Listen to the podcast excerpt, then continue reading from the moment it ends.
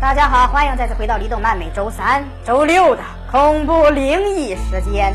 大家平时是否听过这样或那样的传说？比如说半夜十二点不能点着蜡烛照镜子，经过墓地的时候不能唱二人转，九岁之前的儿童可以看到幽灵。看离动漫时不关注、不点赞、不留言、不转发，会被无缘无故的打屁屁。你要脸不要脸？今天的内容就跟某个恐怖的传说有关，相不相信全凭心态。今天的故事是第四人，一个夕阳西下、断肠人都在看李动漫的日子。阿诺是把小红放学后在班级里值日，因为不能及时看李动漫，所以心情非常的低落。但是无意中，他听到了两个同学在跟老师讲述一个非常诡异的。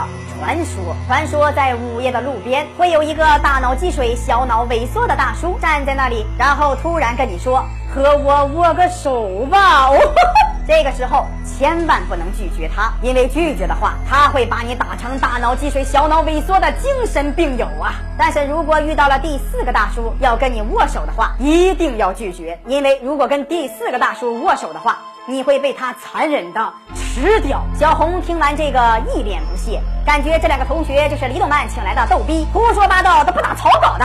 没想到被你看穿了。傍晚。小红在家阅读母猪的产后护理，妹妹建国突然出现，说自己的作业本忘在了学校，想要让姐姐跟她一起去取回作业本。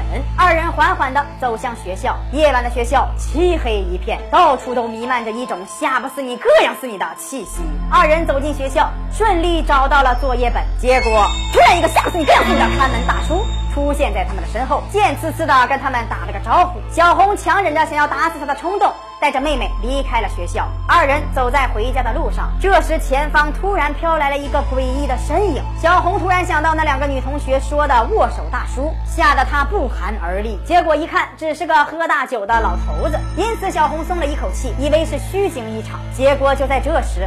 路口的一个拐角处，真的出现了一位动脉曲张、比例失调的握手大叔啊！小红回想起同学的话，宁可信其有，不可信其无，所以便和这个大叔握了手。大叔对着小红露出了吃饱了撑着的笑容。之后，惊恐的小红带着妹妹朝着警察局跑去，但是警察局门口也出现了一个想要握手的警察大叔。无奈之下，小红也只能答应他的要求。之后，二人继续往家里跑去，但是拐角。再次出现了一个动脉曲张比例失调的地中海大叔，小红无奈再次跟他握了手，这么算已经是第三个了。那么下一个就是坚决不能握手的大叔。但是就在这时，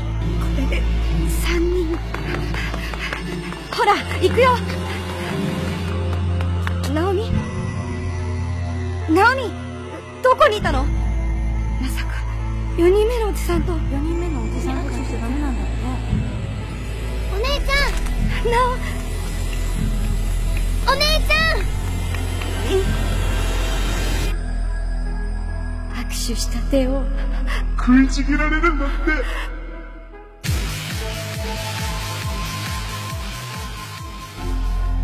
今天的故事，你是否发现了一个道理呢？那就是这种诡异的传说，不管你信还是不信，只要让你摊上了，那绝对是凶多吉少啊！李德曼每天十一点半和四点半都会更新，不要错过精彩节目。咱们下期再见。